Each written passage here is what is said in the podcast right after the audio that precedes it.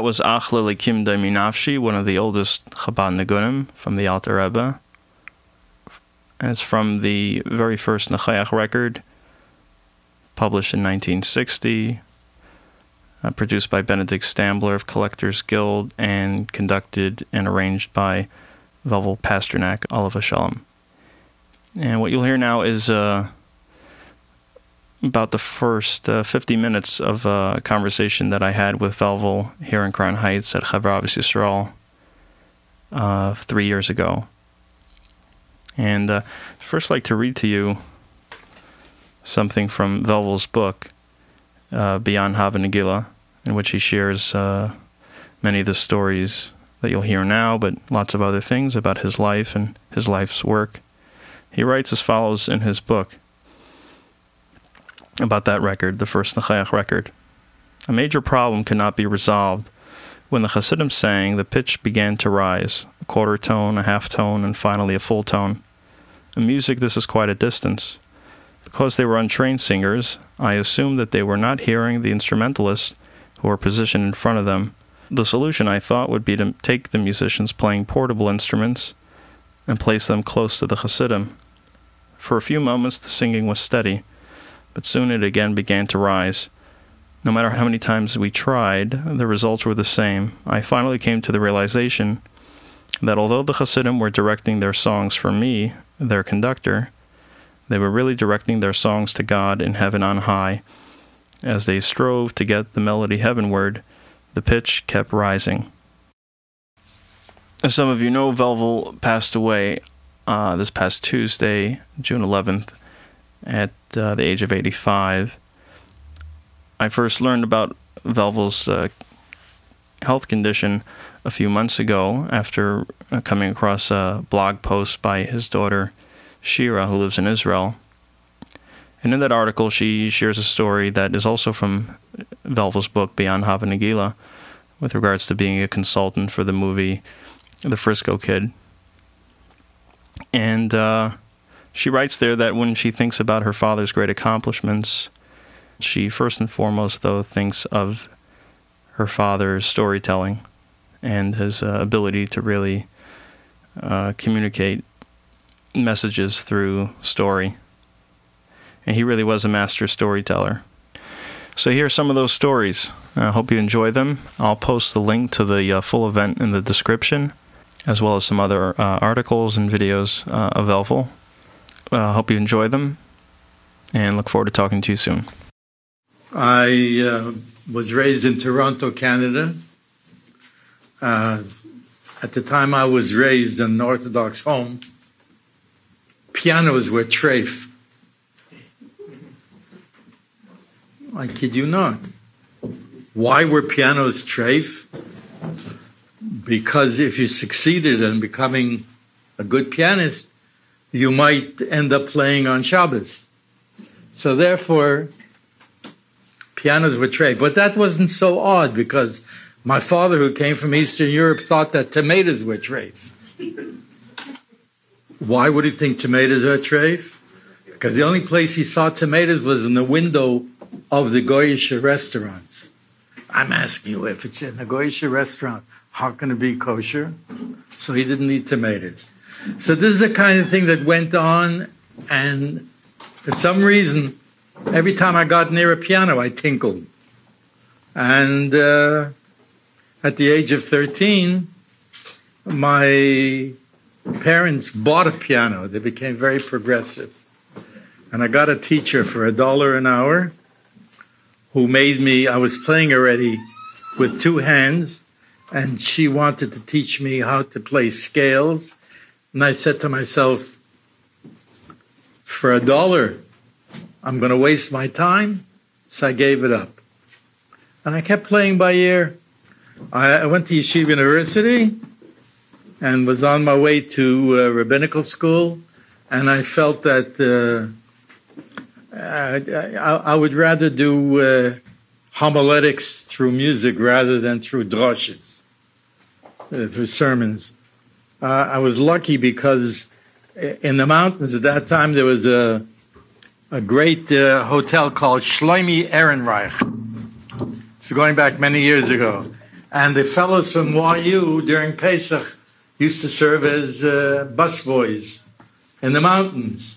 And one day during their break, they saw um, a fellow being kicked out of a bar in South Fallsburg, and they picked him up. And in his drunken stupor, they found out that he was a uh, a double P H D in music and psychology. They brought him back to New York after Pesach, you know, being nice Jewish boys. And they got him an apartment in the Bronx. And within a year, he was teaching about seventy cantors, you know, uh, vocal. Uh, and I heard about him. His name was Doctor Charles Gay. And I, uh, I said, teach me some rudiments of music. He said, make a deal with me. No charge, but I had to sit with him in the bars in the Bronx after every lesson and watch him drink Canadian Club and wash it down with uh, milk because he had an ulcer. And so it was for two years that I worked with this double P H D drunk. And uh, he boned me up for the entrance to the Literature as a Materials of Music and Juilliard. And I went there, got a little tired of it after six months because all we were doing were masses and uh, Misa Solemnis, et cetera, et cetera. And so I went to Columbia and I took a master's in music. And when I got out, they told me that I had to, I had to work in the Jewish schools, that I shouldn't be in the public schools. So I began teaching in a place called Brandeis in uh, the Five Towns. Very, very, uh, a very, very fancy uh, school. It was one of the first day schools in the country. Very, very interesting kind of schedule. Two periods. I taught music, and then I was off for an hour and a half. Then I taught for another hour. I was off for an hour and a half. So I figured the first couple of months, I had a cot in the room, so I, I slept in between. Then I said, this is absolutely ridiculous. So I began to notate music because my teacher told me, I said, how do you write the notes? He said, do it and you'll find out. All right, so I did it and I found out. I began to notate the music. And in nineteen sixty-seven, I had a call from Sheboygan, Wisconsin, a Rebbitzin. And she said, are you Mister Pasternak? And I said, yes. She said, we have a problem in Sheboygan. I said, what is your problem in Sheboygan? She says, my daughter is marrying a boy from Chofetz Chaim Yeshiva in New York. And they're going to bring about sixty boys from Chofetz Chaim. She said, so we went to the closest band leader to Sheboygan, which is in Chicago. And we said, do you know any Jewish music? And he said, absolutely. I said, what do you know? And he said, we know Hav and Nagila. She said, what are my sixty boys going to dance to?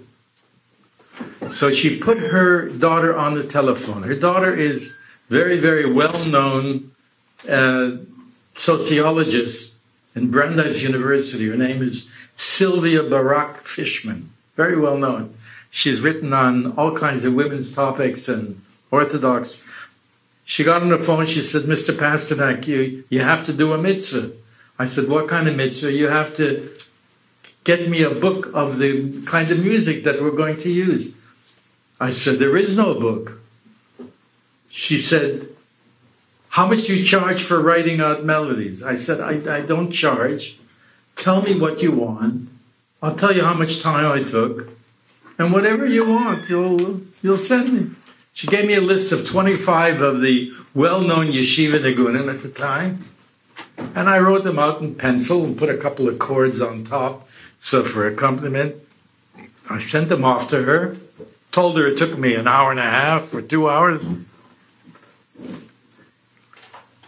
two weeks later, I got back such a marvelous letter with brachas that we made the wedding.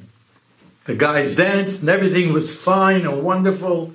And she sent me a check for twenty-five dollars, which at the time in nineteen sixty-seven was, was really adequate. Six weeks later, I got a call from Tampa, Florida, a Missus Goldenberg. She said, you know, Viva's in Sheboygan and we have the same problem. I didn't, I didn't know what she was talking about. I said, excuse me? She said, we were at this wedding, you know, and they used this wonderful music. She said, can you send me a copy? I'll pay you. I said, I didn't keep a copy. So she said, you have to do a mitzvah. I was busy doing mitzvah. I, I took the same twenty-five melodies and I wrote them out again. This time I kept myself a copy.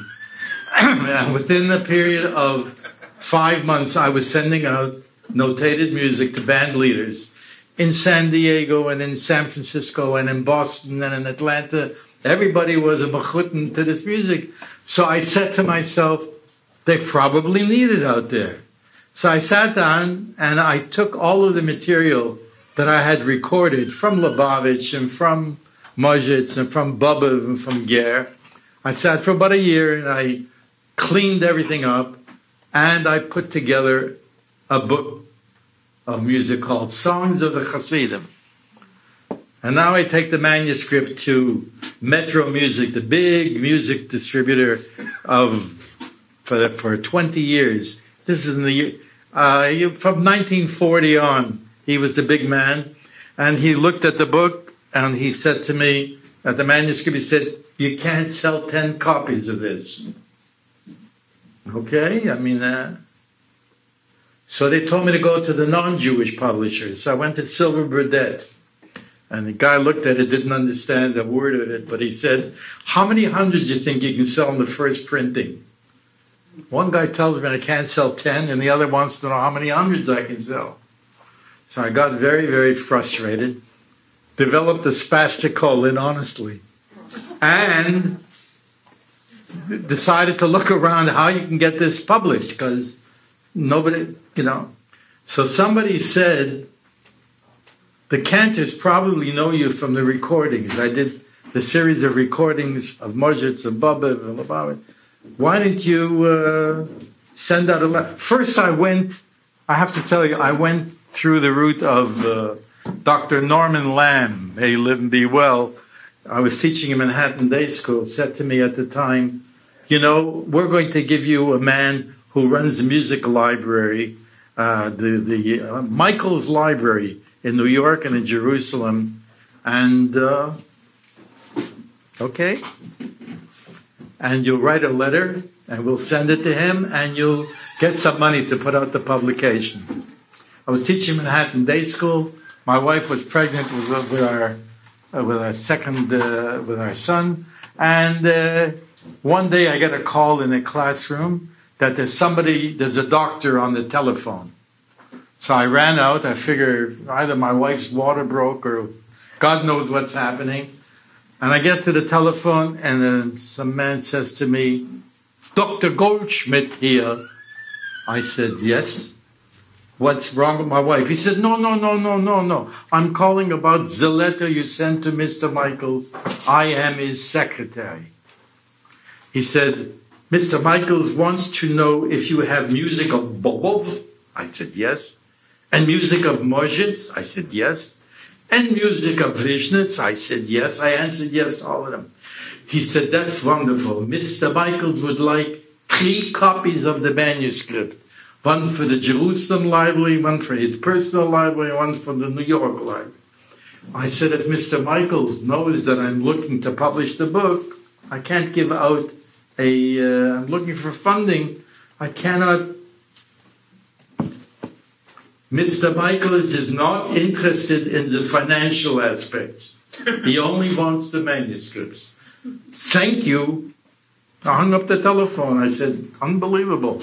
Rich men are want the manuscript, but they, not a penny. Two weeks later, I get a call again. Doctor Goldschmidt here. Mister Michaels has a idea for you. If you will publish the book in Israel, it will be much cheaper. Thank you. Okay? So I've sat for a, a year that everybody wants this music all over, and here I am. So somebody said to me, go after the cantors in America. They know your name from the recording. So I, I wrote a note. Uh, I started writing a letter. I am delighted to announce, or I'm pleased to. And I showed it to some advertising man. He says, you know what people do with a letter that says, uh, I'm happy to announce, or I'm delighted to let you know? They throw it in the garbage. So I said, kind father, give me an opening line. And he gave me a line, for which I'm grateful. And he said, have you ever heard a Hasidic nigun and hoped somebody would write it down? Question mark. Well, we have just done that. Boom. And I sent it out, and within two, uh, it was for seven dollars and fifty cents for the book, including postage. Right? In nineteen sixty-eight. Within two weeks, I had three hundred uh, postcards come in with checks. I mean, uh, letters with checks.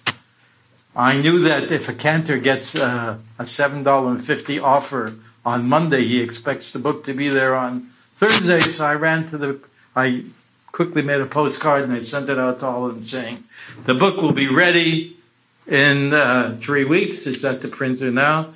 In three weeks, I sent it out. And that started it. And then I went around to the conventions of cantors and of rabbis with a little book, uh, with a little slip off of this book. And that started the, uh, Baruch Hashem, it turned out to be uh, uh, twelve books of Hasidic music. Uh, I sort of gave up on being current when, when the, the rabbi's sons came in with the new progressive Jewish music.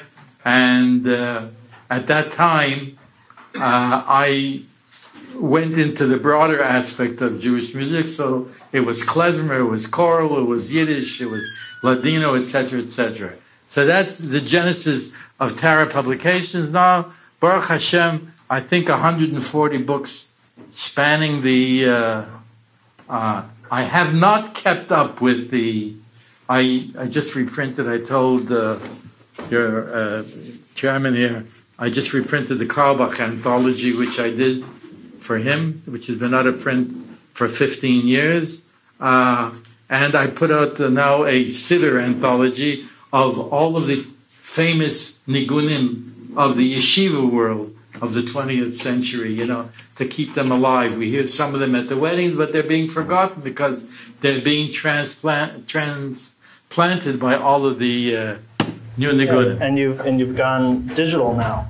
We're, we're totally digital. We saw the... I saw the writing on the wall two years ago, and I I took all of the books, everything, and all the recordings are in M P threes, and that's it. Okay. Okay. Um, I'm, yeah. Um, I'm wondering if we can go back to your childhood in Toronto. Could you tell me a little bit about uh, the influence that Modzitz had? The Modzitzer Rebbe would come to Toronto, Rabbi Saul Taub, who was the... Uh, The the composer, really uh, the outstanding composer of Modzitz, just in the, the terms of how much he composed, would come to Toronto for two weeks every year. And my father, who had davened in the Modzitzer Shtibel in the town of Khmelnyk, uh, or Tvotsk, Khmelnyk, would take me there. My father had a wonderful ear for music, not a good voice. Uh, but a tremendous, he's here in Nigun once, and he would schlep me with him as a kid, as a seven-year-old, as a uh, an eight-year-old, and I would go every year. And those Nigunim I learned from my father and from the Rebbe. They became the Nigunim that they sang in all of the Shtivlach in, in Toronto. When I came to New York, uh, to Y U, the uh, Ben Sion Schenker of Modzitz was busy making the second recording of the uh, three festivals of the Shalosh Regalim, and I joined them as a music student. I joined them and took care of the baritone section and kept the the Hasidim on pitch. Okay, so that was the first Modzitz recording that you worked on. That was the first that I worked on, yes. And then you worked on several others. Well, I worked on, on the, we we uh, broadened the Malava Malka record, which Ben Sion Schenker had done, uh, from a ten-inch L P into a uh, thirty-three uh, R P M, and we added some material. And then I did a recording with Ben Sion Schenker called Lekavod Shabbos, uh, and then I did the two Modzitzer recordings, Modzitzer Favorites number one and number two, which I did with a wonderful musician called Vladimir Chofetz, a, a cousin of Yasha Chofetz, a fellow who came from uh, uh, from uh, from Russia, and uh, I'll tell you an interesting story about him because I think it's pertinent to yeah. to this group here. Uh, he was a very secular Jew, and he got involved. He was a Russian uh, musician, and he got involved with the workman's circle, and then somebody took him for a shul choir, and it's, he became a very cultural Jew. And we approached him to do the background uh, music for these recordings. And we did uh, Lekavod Shabbos with him, and we did the Modzitzer Favorites, number one and number two. And at one point, he said to me, uh, you know, I always hear this music secondhand from you. Because I would give him a notation and a choral arrangement, and he did the, the background with, uh, we used people from Radio City, et cetera, et cetera. We did recordings that at the time cost sixty dollars an hour, which was unbelievable. And uh, he said, I always hear it in, uh, I would like to hear it in the raw, really. I said, you know what, Simchas Torah is coming, and it would be very, very nice. I'll give you a couple of addresses, and you can go and uh, hear this music in the raw. So I gave him an address on Bedford Avenue of Sutner, and I gave him seven seventy of Eastern Parkway. Yeah. And I met him right after Yom Tov. And I said, Nu, Valodja, how did it go? He said, very interesting. I said, what's interesting? He came into uh, Satmar, dressed in a light gray suit, with a white yam, with a white yarmulke, right? And uh, he stood in the back. Absolutely nobody paid attention to him. No one.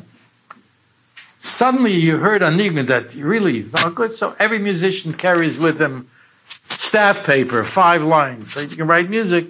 He took out the paper and took his pencil and began to write. He said, crazy people. They picked him up by the elbows and put him out in the middle of Bedford Avenue. So he didn't know what happened to him, but there was a cab passing by. He had the address of seven seventy. So he took the address and he told the cab driver, take me to Eastern Parkway. Yeah. He came in, stood in the back there, in this light gray suit with the white yeah, kippah, and nobody paid attention to him. When he heard a good niggun, it was later at night, he took out his staff paper again, began to write, and he wrote, and he wrote, and he wrote, until the niggun was finished. And when he put the piece of paper back in his pocket, somebody came over and said, Shalom Aleichem. Who are you? Right? Told them who they were. They took him up front, right, to the dais, right? Such wonderful people, you know. Two nights later, they were teaching him Tanya on twenty-eighth Street. Ah, uh, yeah. Forever, forever after that. I mean, here was the difference, you know. Satmar put him out with his elbows, you know, and this one. But he is the one that he wanted to get a feeling, and and he did get it from the Lubavitcher Chassidim. He got it from the Satmar also, but at least he... Uh, okay, yeah. So speaking of Chabad, so how did the uh, production of the first record of Nechayach come about? Who, who approached you? Oh, it was it was really a... See, we were living here on Union Street in Crown Heights, and I was approached by Benedict Stambler, who ran a company called Collectors Guild. He was a Sephardi Jew who was into Jewish music, and he was the first one to put out the reissues of cantorials and, and the yeshiva stuff. Uh, he was a phenomenal guy, and he he got in touch with Chabad, and I was asked to to do a a job with the Chabad, uh, what do you call it, singers, and uh, they gave me a musical mentor and director, whose name Rabbi Shmuel Zalmanov, of blessed memory, uh, very interesting man. Uh, he came up to my apartment. We had an apartment on Union Street, as I said, and it was a one-bedroom apartment. Uh, the living room had one piece of furniture in it, a piano, a Baldwin Acrosonic piano that, you know, at the time was... Uh, and he looked at the piano and he said, uh, the, the, the, the piano is missing some schmitchikits. I didn't know yet that I was in trouble, but... Uh, so he brought up sixteen of the best singers of Lubavitch. Came in. It was the time of the Castro period. sixteen guys with scrubbly beards. When I came up on Union Street, I think my neighbors were freaked out.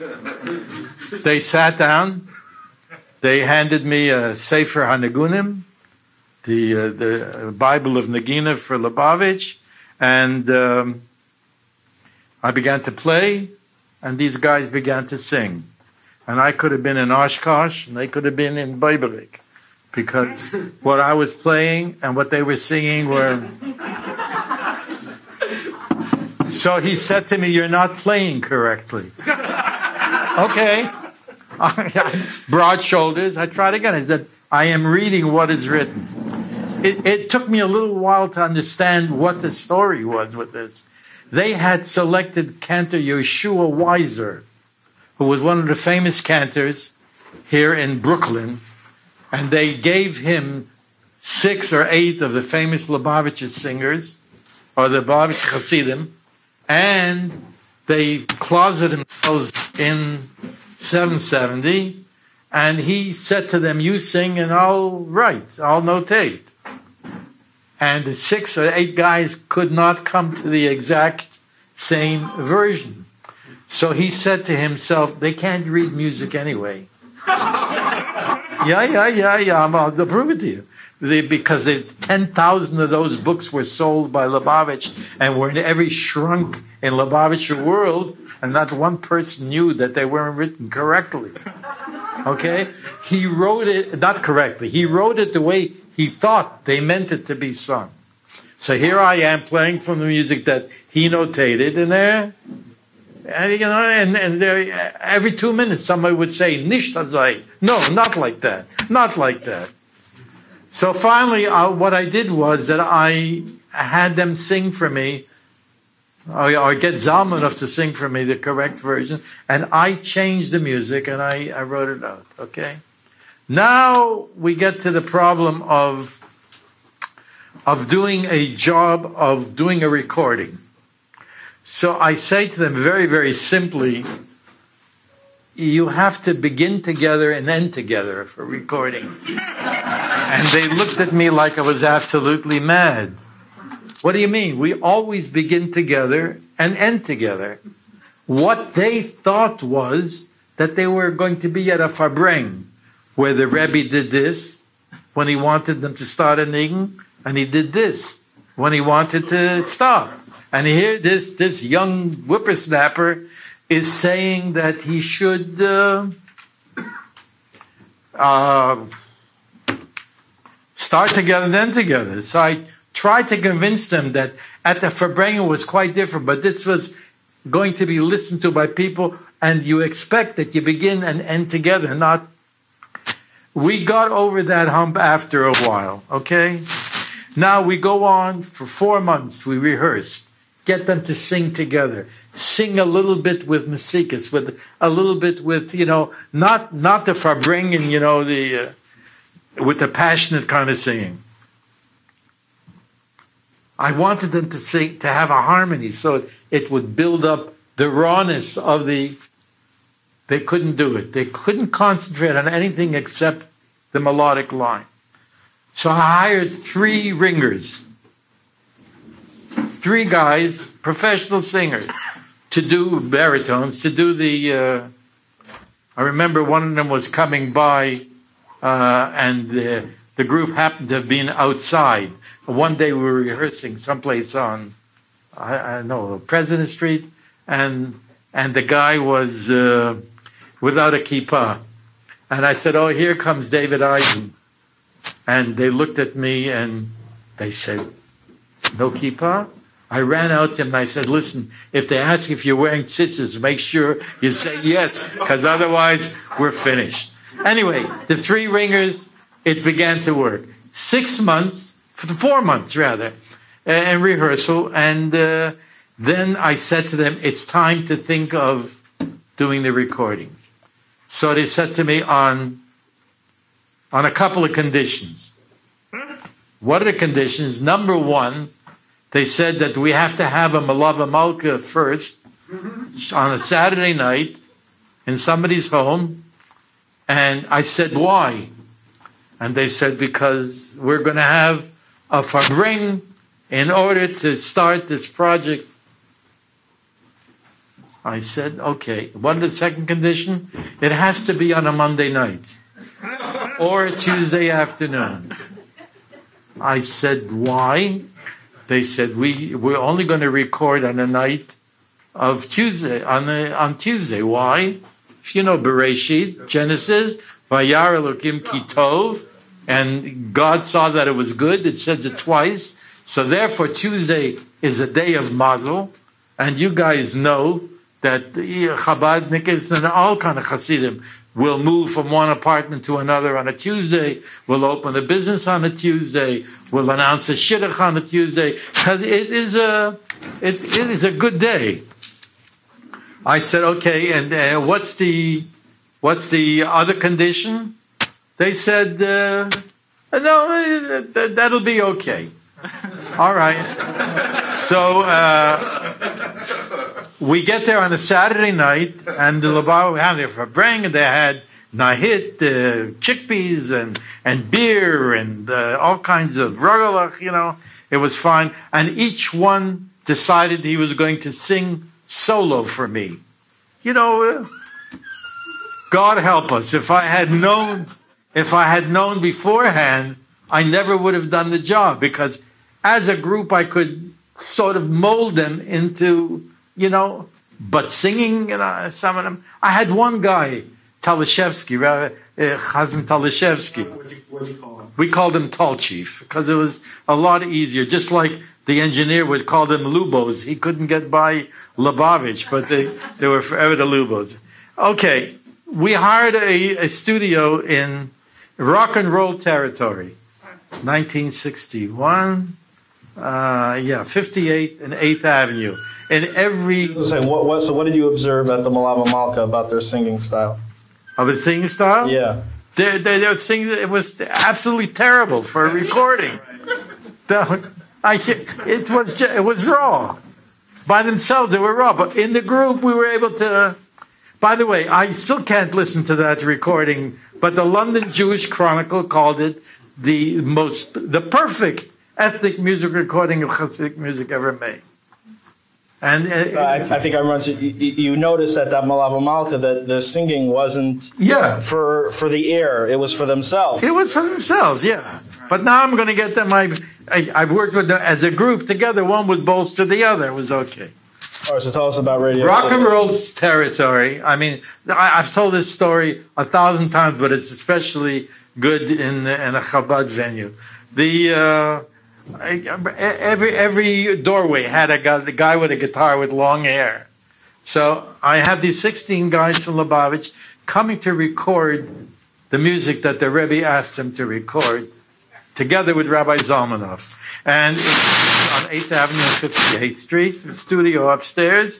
And I have a, an engineer who's not Jewish, very, very well-known at the time. He did all the Jewish recordings, called David Hancock.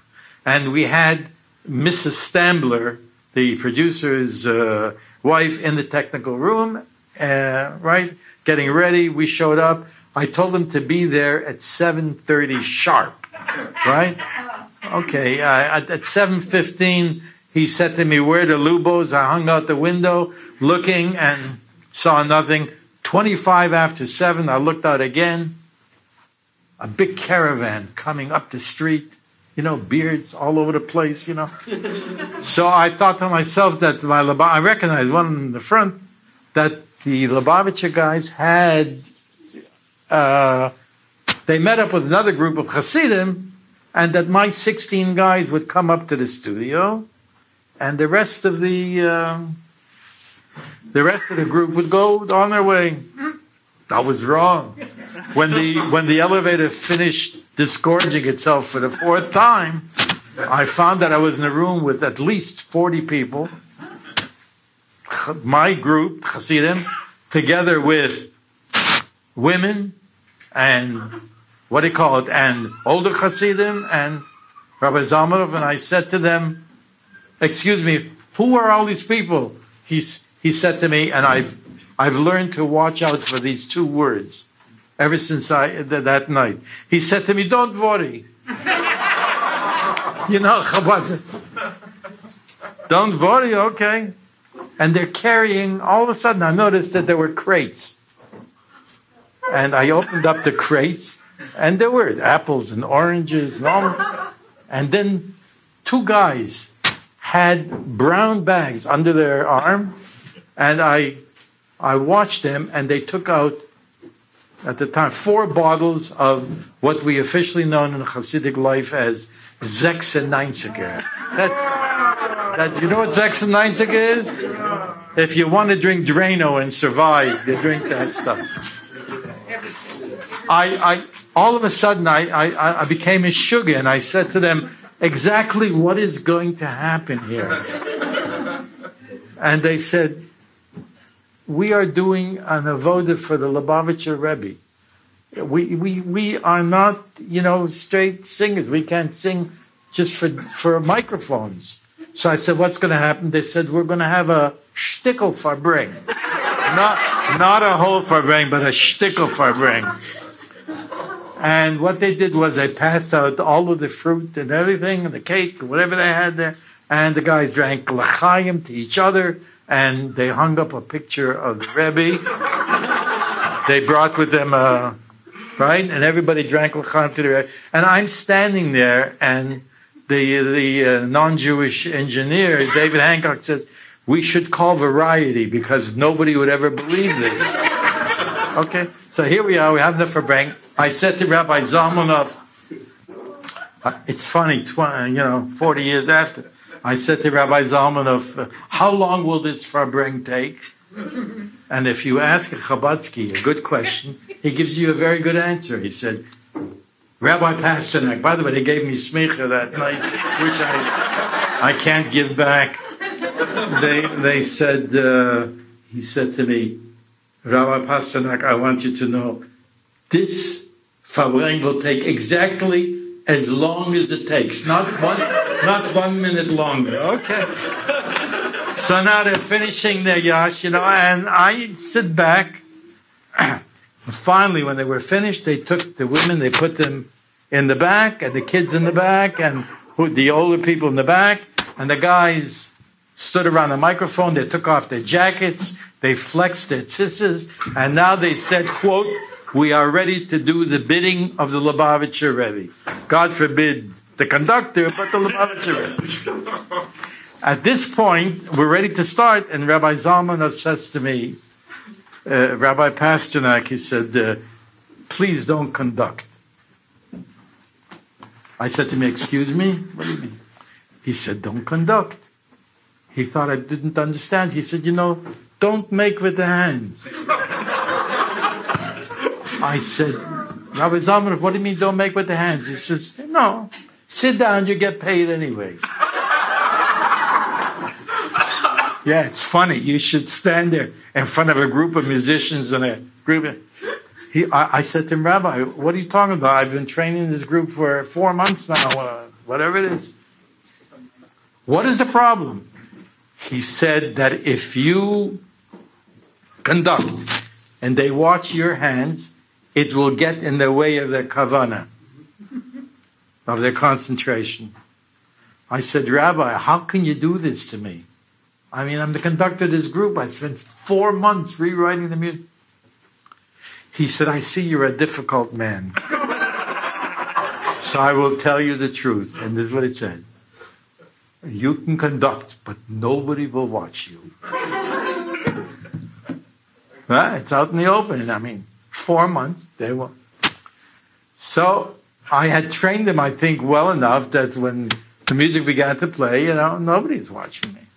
We're going along and we're singing and, and things are falling into place.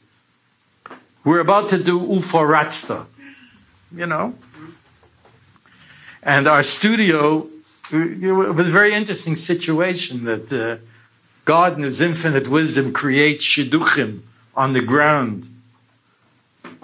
There was an inner studio, if you can imagine, over there.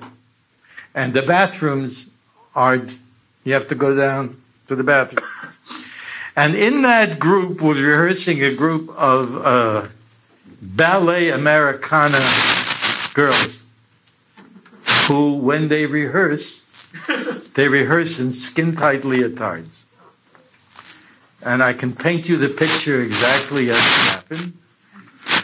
One of the young ladies had to use the facilities, and she saw that the green light in the studio, which means you can walk in or some action can take place. And when the red light is on, everything drops dead, only the music. But outside, you, the green light is on, you come in. Had to use the facilities, and so she gingerly walked in to the studio to get to the bathroom. And all of a sudden, I hear from the... Uh, From the studio, uh, from the inside, uh, J- Hancock says, "Where are they?" And I, I looked up, sixteen guys, not a trace, they're out. So I, uh, I'm, not, I'm not saying this to be critical, because I'm saying, I, I make a point with this nice story, because to them it meant something totally different than it meant to me at the time. And I said to them, uh, I went out into the hallway, didn't see them, so I took the elevator down the street, and sixteen guys on the street. I, I said to them, "What are you doing here? We're in the middle of recording." They said, "You didn't see what happened?" I said, "What happened?" They said, "A half-nude girl walked into the room while, while we're singing Ufaratsu." I thought the blood was going to burst in my head. I'm, I'm, my pressure must have gone up. And I said to them, the only two brilliant things, my wife will agree, only two brilliant things I ever said in my life was there on fifty-eighth Street. I said to them, the age of miracles will never cease. I said, I who had my eyes open did not see them. You had your eyes closed. You saw that girl walk in? They said to me, "No jokes." I said, "It's not a joke." They said, I said, "What is the problem?" They said, "You know, you're treating this as a, a recording, and we are treating it as an avoda. If we were davening in shul and a young lady with leotards walked in the middle of davening, we would leave. No difference." I said, "So what do you want me to do? It's, it's embarrassing. We will not go up until you change the studio." I, I said, "I should change the studio?" "We will not go up until you change the studio." I said, "How am I supposed to do it?" They said, "You'll find a way." So I went upstairs and I saw the manager. And I said to him, "You won't believe this, but I'm having a rebellion on my..." He said, "What's the problem?" I said, "You know who these guys are that are next door? You saw them, yeah." He said, "Who are they?" I said, "They're a group of Amish from Lancaster, Pennsylvania." Where do I? "Oh, I'm going to tell them that they're Chabadnikis, you know?" He'll say to me, "Sugar, do me a favor." So I convinced him that they had to go on with their, what do you call it? And I also took in with me a half a bottle of the Zex Ninsker that was left. And I gave it to him. And the girls went into a different studio. Only then could we go back and record. Okay? Now, it, I'm trying to tell you that as funny as the story is, you know, in Yiddish there's an expression, malach mit yashikis, that you're laughing on the inside and crying on the outside, whatever it is. And at the time, it was not funny. It, it's, it's humorous now, but the ikker is that they were doing... Um, They were doing a davening. They weren't doing a recording for no matter who it was. And they were right. They weren't going to be bothered by my hands. Nothing could get in the way except the... Uh... So that was my experience with Chabad. It was the first really Hasidic recording that I did, because the other recordings that we did were done with conservative cantors. Yeah. Now, speaking of the conservative cantors, could you tell us a little bit about your experience with the Bobov recordings? You read my book, that's why. Yeah. yeah. Bobov recording, I, I was asked, well, yeah, one of the songs you're going, it was the result of one of the songs you're going to sing later on called Beni. I was called in, the Bobov Rebbe, Rabbi Shmuel, who used to live on Saint Mark's Avenue. Uh, just a couple blocks away. And I was called in by him and by uh, this Ben Stambler, the producer, and he said to me at the time that his own son had come home from, from uh, yeshiva, day school, where yeshiva, and he had said he had learned a beautiful melody called Beni Beni, which you'll sing later. And he said, the Bobov Rebbe said, You you don't know that your grandfather wrote this melody? He said, no. He said, it's, he said, if my own son doesn't know what his grandfather wrote, how would I expect my Hasidim to know the music of Bobov? Therefore, he said, it has to be permanently recorded. And he asked me, through the producer, to do the, uh, uh, it was uh, sixteen pieces of the... Uh, Uh, of, of Bobov repertoire. Okay, I began to write this. The Bobov is like a Litziana group. They they uh, they daven differently. They don't say Boruch Ato. They say Boruch Ato, right? So now I have to. I, I'm I'm writing out the music in the Lithuanian pronunciation, Boruch Ato, and my uh, Hasidic mentor, Rabbi Halberstam, who was a cousin of the Rebbe, said to me, it won't work. I said, what do you mean it won't work? He said, this has to be done in the original Oishprach, original way. I said, what do you mean? He said, you know, I said, you must be kidding me. I mean, this is going to be for a recording. Who wants to hear that now? The world is trained, to, you know, in the misnagdic way that you say, Baruch, Chaton. He said to me, I had learned it before, but he said to me, don't worry, do it. So now I took all of the music and I retransliterated from my singers, and I wrote Booyach, B O O R, Yech, Y E C H, Atu, A T O O, Elokaini, E L O K A I N. E, E. I didn't know if I should put another couple of E's on it.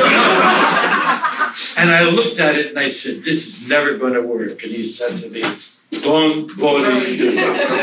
Now, at that time, I decided after the Lubavitcher experience that I was going to use guys who could read music and could sing, you know what I mean, and could pretend that they, they knew the Hasidic music. So I had a group of uh, cantors from Long Island, Uh, conservative cantors, by the way. There were a couple of Orthodox guys too. Didn't matter who they were, but they they were all they all knew Hebrew and they all knew uh, music. And we would get together, and one night we would rehearse the whole thing, and then we'd go to the studio with the musicians. Okay, so I get them the first night, and uh, I remember there was a cantor from Freeport, Long Island, who picked up the music. And he looked at it, and he said very, very quietly, uh, so, uh, Velvel, uh, in what language are we singing? so, so I said to him, uh, look, the, the Rabbi Halberstam wants us to do this in the authentic way, as he said, and therefore we will do it in a... Okay, so... We start... Uh,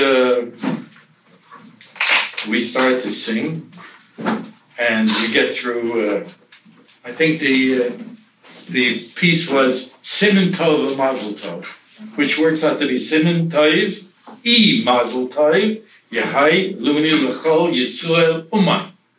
Right? So we get to Simen Tov, that's good. E Mazel Tov, that's good. Yehai, Luni. We get to the word Luni, and the group cracks up. One guy says, is this Looney Tunes? I said, I said to them, uh, I, uh, we tried again, no good. Try it a third time, and it begins to feed on itself. I can't do it. So I, um, I said, Rabbi, it's not me. I wrote it out the way you wanted it. Please. He said to me, don't worry. I take care of it. He walks over. Nice, broad-brimmed black hat, beautiful kapota, beard down to here. He said to him, you and your fancy conductor are very, very sad that this is in the authentic Oishbrach.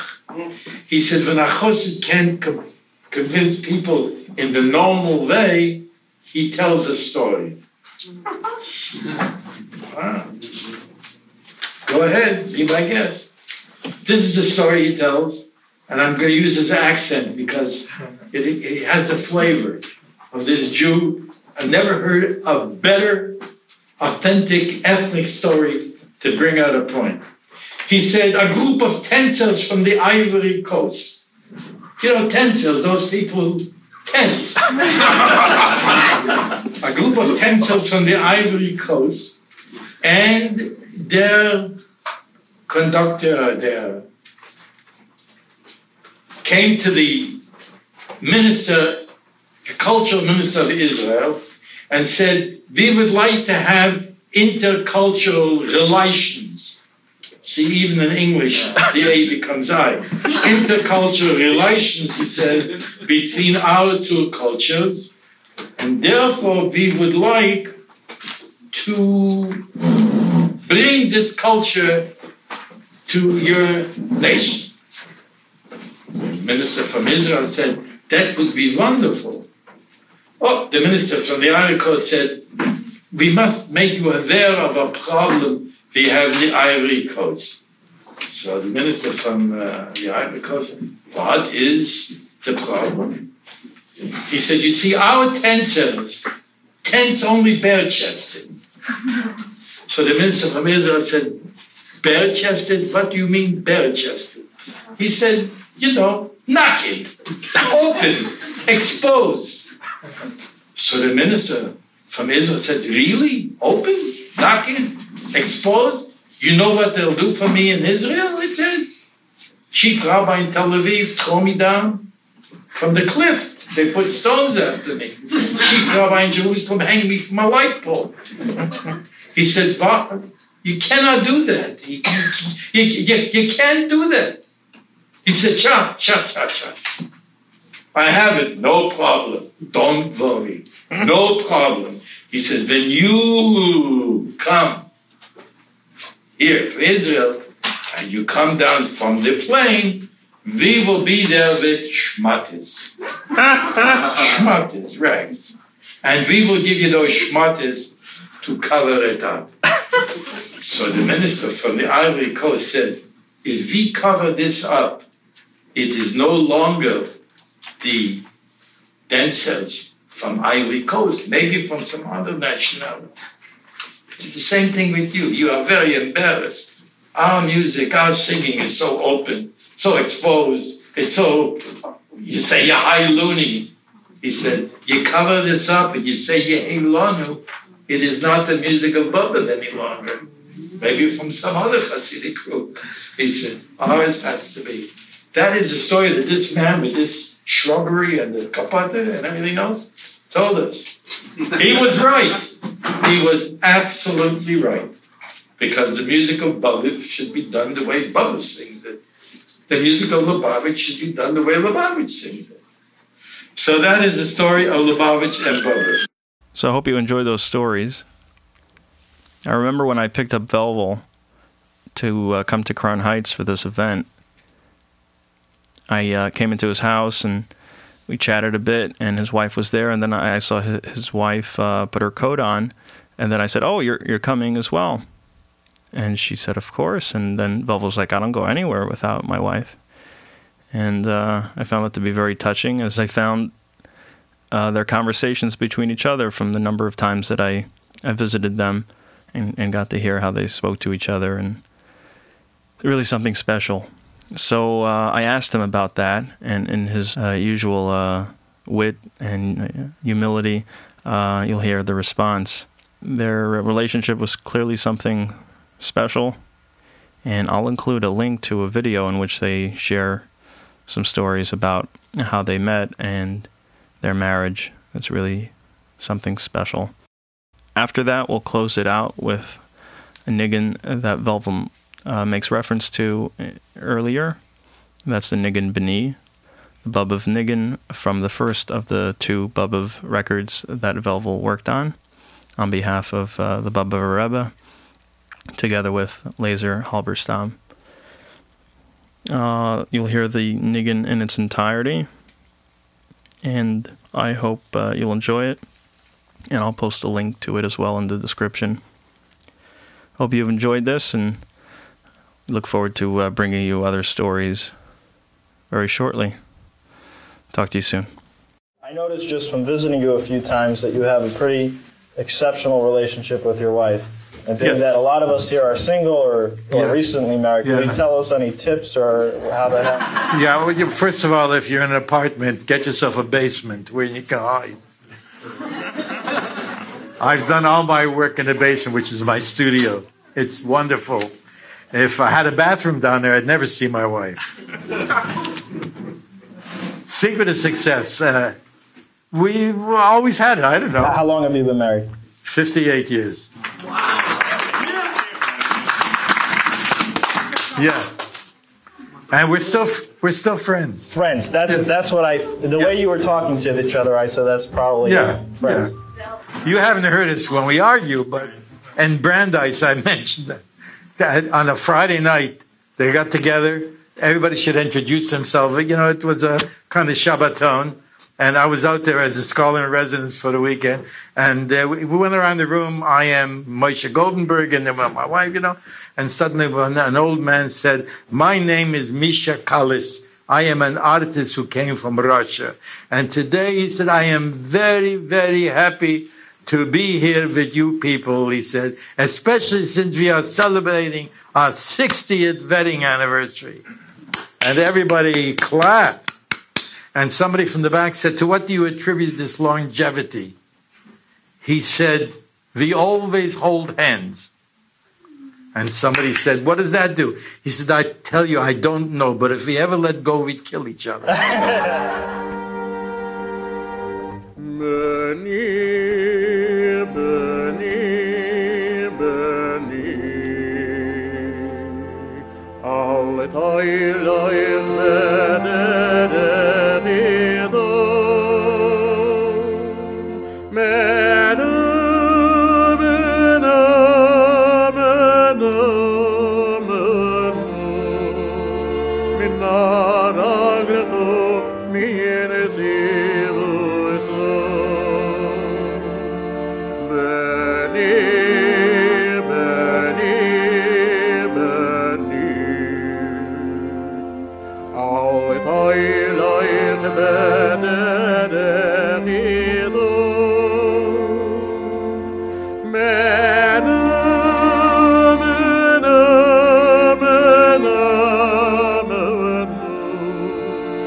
Nara gado me.